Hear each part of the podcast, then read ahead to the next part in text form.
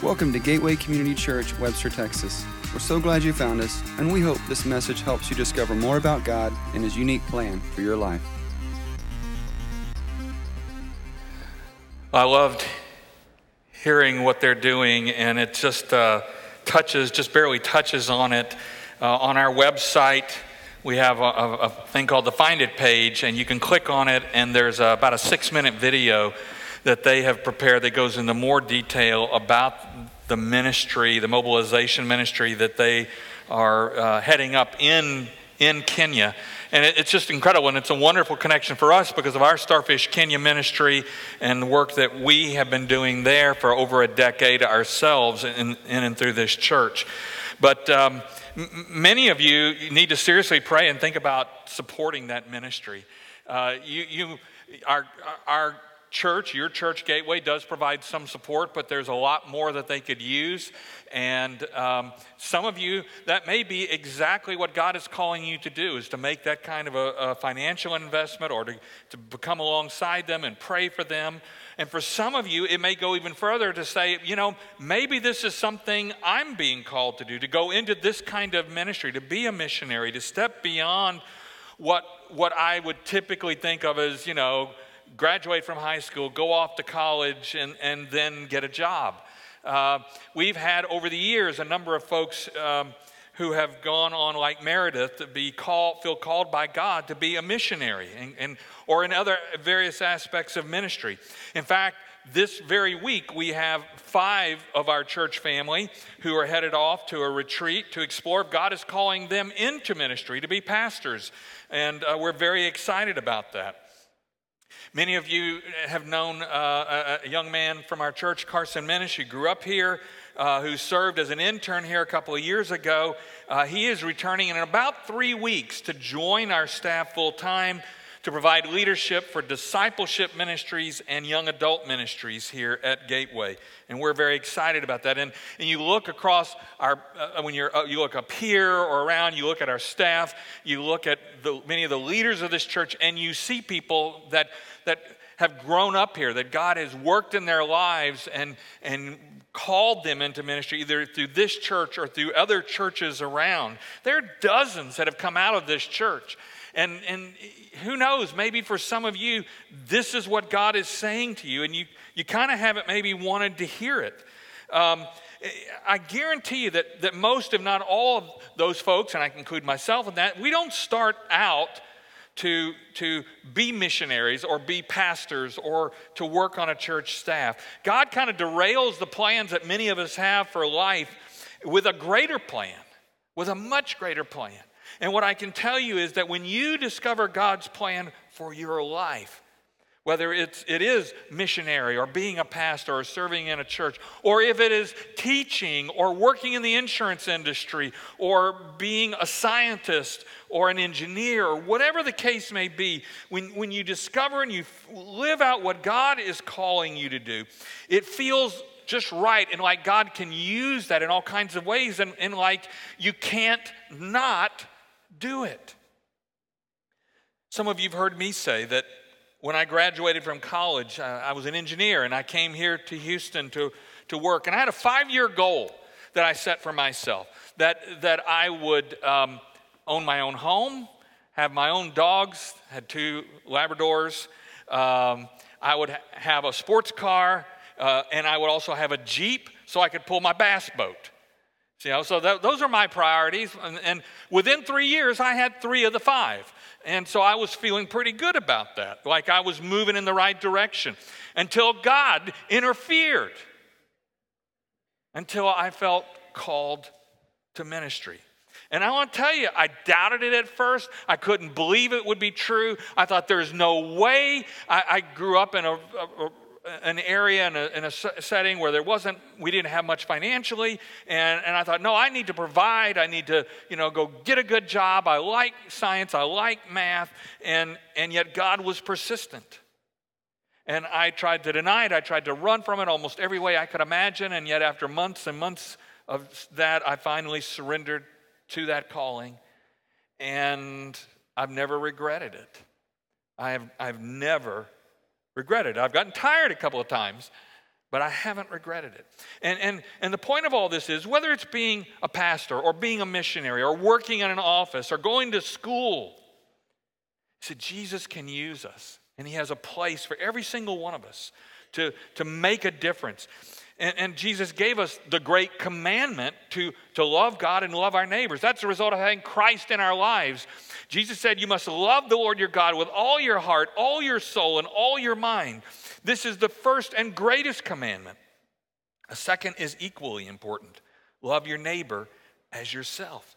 And, and, and when we love God and we love our neighbor, it leads to another big thing that Jesus told us to do, to the Great Commission that He calls you and me to do, to take that good news to others, to make, not just simply to tell them, but to make disciples, to make disciples who make disciples who make disciples. In other words, multiplication, which is exactly what Colin was talking about. Not just what is in it for me, but what is in it for me that through me can be used by me, by the grace of God, to help others experience that. So that Jesus said, Go and make disciples of all the nations, baptizing them in the name of the Father and the Son and the Holy Spirit. Teach these new disciples to obey all the commands I have given you, and be sure of this I am with you always, even to the end of the age. Rick Warren, the pastor of Saddleback Church in, in Southern California, says a great commitment to the great commandment and the great commission leads to a great church. But I want to take that a step further and say that it also leads to a great Christian, a great follower of Christ. Jesus says loving, loving God, sort of the vertical, loving our neighbor, the horizontal, and making disciples for Jesus Christ is at the core of what it means to be his follower. It's to be his follower is not to sit around and observe, it is to love God, love neighbor, and to make disciples. I want to tell you, we are not here for ourselves. Now, that flies in the face of much of the popular cultural message of our day today. That we're here to get what we can, to get ahead. That it, it owe, life owes us. But it is an empty well when you keep living for that. We are not here for ourselves and what we get out of it simply, even what we get out of Christ just for us, but what we give of Christ from our lives to others. And I want to challenge you to look beyond what's in it for me. Or why does Christianity important to me? But rather, why is Christianity through me important to others?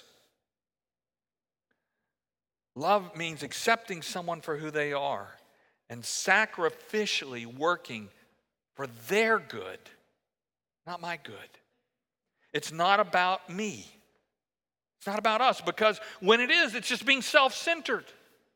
And you may take a little step in that direction. It may not seem a big deal, but I want to tell you, most of us have lived long enough that we've taken enough of those self centered steps to discover we can become very selfish. And that's a dangerous place to live. Love has to be lived out as both a choice and an action. It's not just something I feel. If I don't do it, it's not real. And the Apostle Paul says it's actually meaningless, it's useless. Uh, one of the great chapters of the Bible that the Apostle Paul wrote was 1 Corinthians 13. We call it the love chapter. And it has that beautiful picture that love is patient, love is kind. But what we forget is before he talks about that, he tells us the danger when we don't love. He says, beginning at the beginning of that chapter, if I could speak all the languages of earth and of angels, but didn't love others. That would be a noisy gong or a clanging cymbal. My son's about to start back in summer band tomorrow. And sometimes you get around those cymbals, and when they clang the wrong way, it just hurts. And there is that picture of the pain. If I had the gift of prophecy, and if I understood all of God's secret plans and possessed all knowledge, I knew everything. Imagine, you could know everything. But, but Paul says, if I had such faith, even that I could move mountains, amazing things could happen, but did not love others, I would be nothing. It's not what we expect to read. If I gave everything I have to the poor and even sacrificed my body, I could boast about it. Look what I did. Look how great I am. But if I didn't love others, I would have gained nothing. Notice, Paul here is saying that without love, I'm just noise. I'm noise in the world. I gain nothing, and in fact, I am nothing. Love defines the life and lifestyle of Jesus Christ and his followers. In fact, it defines life itself. If life is not working for you because you've been trying to get what you need, maybe it's time to start looking at life the way Jesus calls us to look. That it's not about getting, but it's about giving. It's not about how much can I receive, but how much can I give by the grace of God. Paul says, I can know the Bible frontwards and backwards. I can know all the stuff. I can even memorize it. And I can display these amazing gifts of God and do amazing things. But if there is no love in who I am or what I do, it's useless. It's useless. See, you and I are not saved. Those of us who are saved, who have decided to follow Jesus Christ, and I know not all of us have in here, but for those of us who have, we are not saved for ourselves. We're saved for the sake of the world, for the sake of others, to make a difference by loving those whom we encounter, whether it's on the other side of the world or right here in our local high school or junior high school or elementary school or neighborhood or wherever. Christianity is meaningless if it isn't engaged into the world through us by love. It's just noise. The clanging gong. It's nothing. And, and, there are many ways to express this love of God to others, but one of the, the best and most practical ways to show love is this biblical idea of what's called hospitality, which most of us understand what that is hospitality. There's no special secret definition to it. And one of the most interesting depictions of it occurs early in the Bible in Genesis with the patriarch Abraham. So I want us to, if you have your Bible, turn to Genesis chapter 18. Genesis is the very first book in the Old Testament. And the 18th chapter, we're going to start right at the beginning. It's really a part of about a two chapter story, but we're just going to look at the first eight verses this morning because that's what we want to, we want to drill down into. And right at the beginning of, of verse 1, it, it says, The Lord appeared again to Abraham near the oak grove belonging to Mamre. Now, this is actually a, a, narrator, and he's kind of giving you and me a little bit of, a, of an inside picture of what's going on here. Something that, in fact, Abraham does not know. That Abraham is about to have an encounter with the living God and he's not going to know it at first. So then we go to the second part of verse 1, and the story begins. One day, Abraham was sitting at the entrance of his tent during the hottest part of the day. That's going to be kind of what happens when you walk out of here. It'll be hot. And what do we do? Well, like that, we typically kind of we go eat and then we want to we want to go snooze. Right? I do. um, and, and, and so did Abraham. Odds are that's exactly what he had been doing. He'd been doing his morning work. He's an, he's, he's an old guy already. And now he's, he's resting during the heat of the day, maybe even snoozing, because suddenly we kind of get the impression in verse 2 that he's been surprised. It says he looked up and noticed three men standing nearby. How do three men get close by? Unless maybe you're kind of napping. Then, when he saw them, he ran to meet them and welcomed them, bowing low to the ground. Now, the text tells us that Abraham sees three men. Now, we know that the Lord is in their midst. And later, still in the next chapter, chapter 19, verse 1, we're going to learn that in fact these guys are angels, angels of the Lord. But Abraham doesn't know that at this point. And so he addresses them with a language of respect. He says Lord, but it's not a capital L Lord, it's a lowercase Lord in most of your translations. And, and so it's not the same Hebrew word for Lord God that was used in verse 1. And, and, and we'll see that through here. But Abraham offers hospitality. Verse 3, he says, My Lord, if it pleases you, stop here for a while. Rest in the shade of this tree while water is brought to wash your feet. Remember, this was a, a, culture where they didn't wear boots, they wore sandals. And so as you walked along, you would get your feet would get dusty and dirty. And one of the most soothing things you could do was to wash your feet. In fact, 2,000 years later, Jesus would complain to the Pharisee who he'd come to his house to visit. And he said, I came to my house and you didn't even offer to wash my feet. This was the most basic of hospitality. And at the Last Supper, Jesus himself knelt down to wash the feet. So it was a, it was a kind thing to do, a way of creating welcome. Verse 5 then, and since you've honored your servant with this visit, let me prepare some food to refresh you before you continue on your journey. All right, they said, do as you've said. And a- Abraham knows nothing about these guys. Doesn't know where they're headed, what's their story, what they're about, but that does not stop him from pulling out the stops to be kind and loving, even offering them food. The implication that in, here in verse 5 is, is that it, it's probably going to be like a snack. But Abraham, in fact, is going to do a lot more. Abraham is extravagant with his hospitality, more than his words let on, and perhaps fearing that if he told them all that he intended to do, they'd probably leave, say, Well, no, we need to go on. So he just says, Hold on, I've got something, I'll fix something for you. So then in verse 6, he runs back to the tent and he says to his wife, Sarah, Hurry, get three large measures of your best flour. Now, these measures were probably a couple of gallons each. So, this is not a little five pound bag of flour we're talking about. This is like a bucket of flour. This is serious flour. Knead it to dough and bake some bread. Then Abraham ran out to the herd and chose a tender calf and gave it to his servant, who quickly prepared it. And again, he's got three people that he's trying to feed. He, he doesn't go out and grab a bunny rabbit, he doesn't go out and grab a little baby lamb or something. He gets a calf. We're talking about an animal that's 70, 80, 100 pounds. All right? So this is not just a little bitty snack. Can you imagine? He said, just take me a minute. How long did it take to prepare that meal? I mean, these guys, maybe they're standing up there going, hmm, hmm, hmm, hmm, I don't know, you know?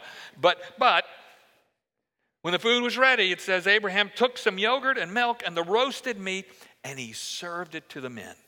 As they ate, Abraham waited on them in the shade of the tree. He's the homeowner, he's the host. And he waited on them. This is no snack, it's a full fledged meal. Abraham is offering these visitors his best. And the story wants us to notice that even in verse 8, here at the end of this, what we're reading, he still thinks he's just offering hospitality and kindness to some men. But you and I know differently. And, and, and this little eight verses is part of, again, of a much bigger passage where this Abraham, a very old man, and his wife Sarah learn she's about to become pregnant in fulfillment of God's promise. And, and from here, two of these guys that they're feeding, who we know are angels, are going to proceed on to Sodom to investigate the evil there. But in these simple eight verses, we see Abraham offering loving, even extravagant hospitality to visitors just because it's what he does. It's how he expresses love to another. And throughout the Bible, we see this kind of hospitality being the norm for the people of God. The, this degree of hospitality when it's offered, it alters, it derails people's plans. Because the visitors stayed a lot longer, you can be sure, than they otherwise would have, but they were blessed by the kindness of Abraham. And yet, as the story will go on to show, Abraham also is blessed by the Lord God because of his loving kindness. In fact, the, the New Testament writer of Hebrews was probably thinking about this very event when he encouraged his readers to show hospitality to strangers. He said, Don't forget to show hospitality to strangers, for some who have done this have entertained angels without realizing it. Now, he didn't say for one has done this, like it's only happened once. He said some. The implication is that was not the only time it happened. Not the only time it happened 4,000 years ago, not the only time it happened 2,000 years ago. Biblically, I think we can argue that it's still happening even today. This is an opportunity. And sometimes it may be an angel and we don't know it. But it's also a test of our Christian faith. Are we loving God and loving our neighbor? Are we willing to go to great extremes like the, the Samaritan traveler did, who helped the hated Jew who had fallen and, and was, was beaten up by the side of the road to take care of him, to show loving kindness? Are we willing to share a cup of water and even a meal with an outcast, with somebody who's not one of us, is not part of our group, who's different from us, in fact, maybe even doesn't like us, as Jesus did in the Gospel of John with a Samaritan woman at the well? The Bible says, Romans 12, when God's people are in need, be ready to help them. Always be eager to practice hospitality. Not occasionally when it suits you, always. Peter said, Show hospitality to one another without grumbling. Now that's where it gets some of us. Yeah, I'm, I'm willing to help, but then I go back and I tell my wife or I tell my friends, Oh boy, did you see what I had to do? That was such a pain. No, without grumbling. Biblical hospitality is loving our neighbor through concrete actions that may put us out, that may derail our own plans, but it is worth it for the sake of the other because this is what Jesus did for us. But, but more than that, it's what he calls us to do, even commands us to do for others. And yet, this typically doesn't come naturally to, to many of us, and certainly in the church, we can be guilty of doing, doing this even poorly. I came across this, this cartoon. It says the whole church watched with nervous anticipation as the visitors sat where the Martins have sat for 42 years. I have been in those churches. Now, my prayer is that it's never been this church. My prayer is that there's not a single one of you that's ever felt like you were sitting in a place and someone came and stood over you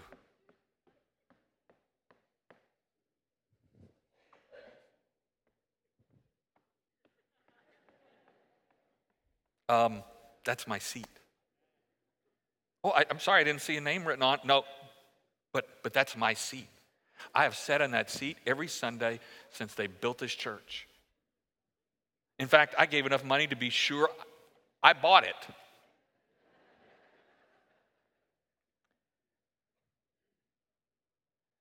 You see, there's no hospitality there. It's all about me. It's all about what, what I deserve. That is never the way of Jesus Christ. Jesus Christ didn't say, I don't deserve the cross. He went on it for us. And He calls us to do for others for their sake. Here at Gateway, we offer coffee and uh, uh volunteers and greeters and ushers as ways to, to be intentional about hospitality and, and help us be sure not to be like things like you see there. But, but biblically, you and I need to understand that and how much we uh, love and appreciate our volunteers is this is not simply the calling of volunteers. This is the calling of every Christ follower. It is the command that Jesus gives us to go and love our neighbors as ourselves. I mean, it should never be the case that someone says, Well, I'm not a greeter. Every single one of you is a greeter. Every single one of you who is a follower of Jesus Christ is called to make a difference in how you live your life. And, and it can be radical, and it can call us to derail our plans, and, and it can be uncomfortable, but for the sake of the other, as a practical daily way to fulfill the Great Commandment, to love our neighbor, and to open the door for them to the Great Commission, for us to help them become disciples of Jesus Christ, because kindness and love opens hearts to the truth. As Paul said, if our actions aren't carried out in love, they're noise or worse. Came across this week something a Pastor Mark Buchanan wrote. He said, Western hospitality is inviting friends over for a few hours. Biblical hospitality is, pers- is persuading strangers to stay one more night. Divine hospitality, God's hospitality, is pursuing enemies at great personal cost to turn them into sons and daughters, and to welcome them in your home and at your table forever. That's a whole different picture. Hospitality is not an afterthought or, or something for super Christians. It is a calling of Christ to every one of his followers in every setting we find ourselves in. Yes, at church, but also at school, in our homes, which can sometimes be one of the worst places for us to be hospitable to each other, in our workplaces, in our neighborhoods. It's not about being good to earn brownie points with God, but being kind and loving for the sake of others just as Jesus was kind and loving to us for our sake. And yes, it may derail our plans.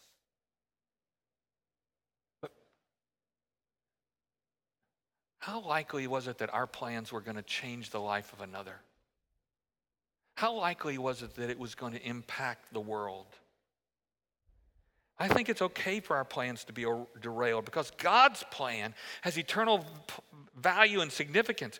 And when we offer hospitality, we, we may not, it may not only derail our plans, but it may also derail the plans of those we're being kind to, just as Abraham derailed the journey of those angels. And yet, that hospitality may open the door for that person to see Christ, maybe even for the very first time. The Bible points us to offering hospitality, in fact, even to those who are hostile to us. And say, now all of a sudden, some of you say, now you're going to meddling. It was fine to be hospitable to, to people I like, but to be hospitable to people who don't like me, who are hostile or don't care, but because it is a witness of love to someone who may not be receiving much of any love anywhere else from anyone else. How do you think we change lives? What do you think changes? Do you think laws or rules change people? No. Love changes people. Love lived out to touch another life. And even if they seem hostile, the Bible says, in a strange way, we still ought to do it. Romans 12 20 says, if your enemies are hungry, your enemies, feed them. If they are thirsty, Give them something to drink. In doing this, you will heap burning coals of shame on their head. Now, this isn't to harm them, but this is to raise questions within them.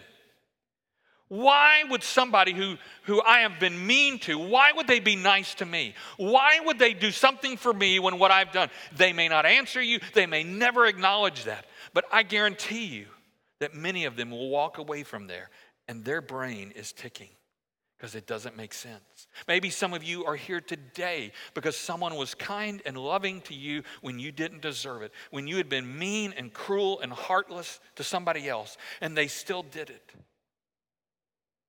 That's where lives get changed. That's what opens doors. That's what helps people consider why we're doing what we're doing and who is behind why we're doing what we're doing. It really can change a life. Biblical hospitality is, is frankly, it's, it's just love. It's love in action. And it's not what the unbelieving world expects. And so when it happens, it points people to Christ Himself in us. John writes in his first letter, he says, No one has ever seen God. But if we love one another, God abides in us and his love is perfected in us. John says that when we're loving others through hospitality and other means, people actually start to see God in us. They see actions that don't make sense. They see, they see a, a, different lifestyle, even though God Himself cannot be seen. And that's why loving our enemies is so powerful. We can't change enemies by beating them up. We may hold them at bay, but ultimately, to change enemies, you got to change their heart. And love is the only thing that'll do that. But even more, John says that the act of loving one another perfects God's love in me, in us. It grows us more and more into the image and likeness of Jesus himself. Loving one another is not just a command, but a grace filled action that also transforms me. See, when we're derailed by loving others, it not only opens the door for that person to experience Christ, but it also opens the door wider for me to grow in Christ. Today, God's going to give you opportunities. Probably in the first 10 minutes after you get up out of your seat to be kind, to offer hospitality, to derail maybe a plan that you already have in place. And the question is will you be loving? Will you step out and, and let it derail for the sake of another?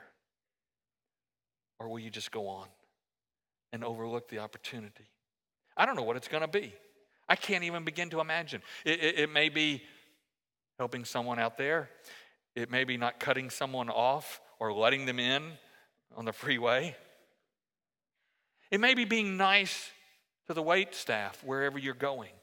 You know, those of you who have been wait staff know that Sundays at noon, there's a people from church have a very bad reputation as being the chintziest, meanest people. Shouldn't we be the kindest, most generous? You're going to have an opportunity. Five minutes, 10 minutes, 15 minutes from now. Maybe it's going to be going right out this door and talking to Meredith and Colin about their ministry and how you can be involved or how you can learn more or how maybe you can even do something like that. Because maybe God's tickling something around in your head. Maybe it'll be at home. Maybe it'll be over the phone.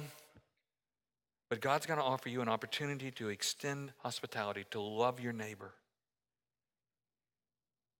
And you have to decide how am I going to respond? Will I let it derail some of my plans, slow me down, maybe t- take me out of my comfort zone? Or will I love my neighbor and maybe even derail their plans? I still remember back in 1981, I was hadn't been in church in quite a while, and, an acquaintance of mine, a guy I hardly knew, invited me to his church. And I didn't particularly want to go, but I, I agreed to go. I didn't even run into him at the church. I went and I did like a lot of us do. I walked in a church and I tried to get as far away from everybody and everything as possible. You know, I sat up in the balcony toward the back. I kind of got down like this. I didn't want any, I didn't, I didn't do anything to encourage people to talk to me. But as I was sitting there, however I looked, another young woman who I'd never met, saw me, determined, guessed I was probably a guest or a first time person, and invited me back to a church event later that week. And I didn't go to church that day for that. I didn't go to church to come back. I didn't go to church to meet somebody. I didn't go to church thinking I'd gain brownie points. I just I just kind of went. But I ended up going and over a year later I completely committed my life to Jesus Christ. A couple of years after that, I accepted God's call to go into ministry. And I have been grateful ever since for those two simple acts of two individuals that I cannot even tell you their names today a young man and a young woman, one who invited me just to go to his church, another who said, Why don't you come back to this event? You might have a, you might, you might enjoy it. And somehow, in the midst of that hospitality, God has worked in my life. And if, if through all that, if, if somehow God has done something wonderful in your life through this church, maybe it was connected somehow to the hospitality of that man and that woman almost 40 years ago. Can you imagine what he can do with each one of you? When you love your neighbor, when you're just friendly, hospitable. When it, yeah, it might derail your plans, might derail their plans. but God might just use it to change the world in ways that you can't even fathom right now. I'm sure those folks don't even know where I'm at today or what I'm doing. You probably won't know. You won't see the results of kindness and being loving and hospitable. In fact, you may get more of an earful. You know, people tell you off. But God never wastes an ounce of His love when it flows through us. It will change somebody, it will make a difference. And I invite you to let Him use you starting today. Our prayer team is going to be right down here if you want to talk with someone. They would love to pray with you. If you're a guest today or you brought a guest, we're going to be, some of us will be right out this door on the right hand side, and, and we'd love to just say hello to you and meet you. And right out that door on the left hand side, Colin and Meredith are going to be out there, and I hope you'll step by and say hello. A lot of you, a lot of you need to get to know them, and a lot of you need to get involved and see how God can use you to help them. Let's pray. God, thanks so much that you have blessed us in ways we can't even imagine to work and make a difference in this world. It seems so innocuous that just simple hospitality could, could make a difference. And yet, every one of us knows that when we've walked in a place and no one has paid any attention to us, it's been enough to turn us off, to not come back. Because we're all relational creatures to some degree. And your love can change everything. Help us, Father, to love as we have been loved even more than, than we've understood how we've been loved. Use us as instruments of that to express hospitality, to be used by you, to make a difference. Yes, it may derail our plans, God. But what were our plans? Were they just simply to have a good time, to get through the next two hours? Can they be your plan to change the world? Oh, that's a much greater plan. And though we can't always see it and we won't always recognize results from it, you are God. You are all powerful. And nothing done in love through your love will ever come back empty or void. Use us, therefore, Father, for your glory. We pray, we ask in Jesus' name. Amen. God bless you. Go out and love the world.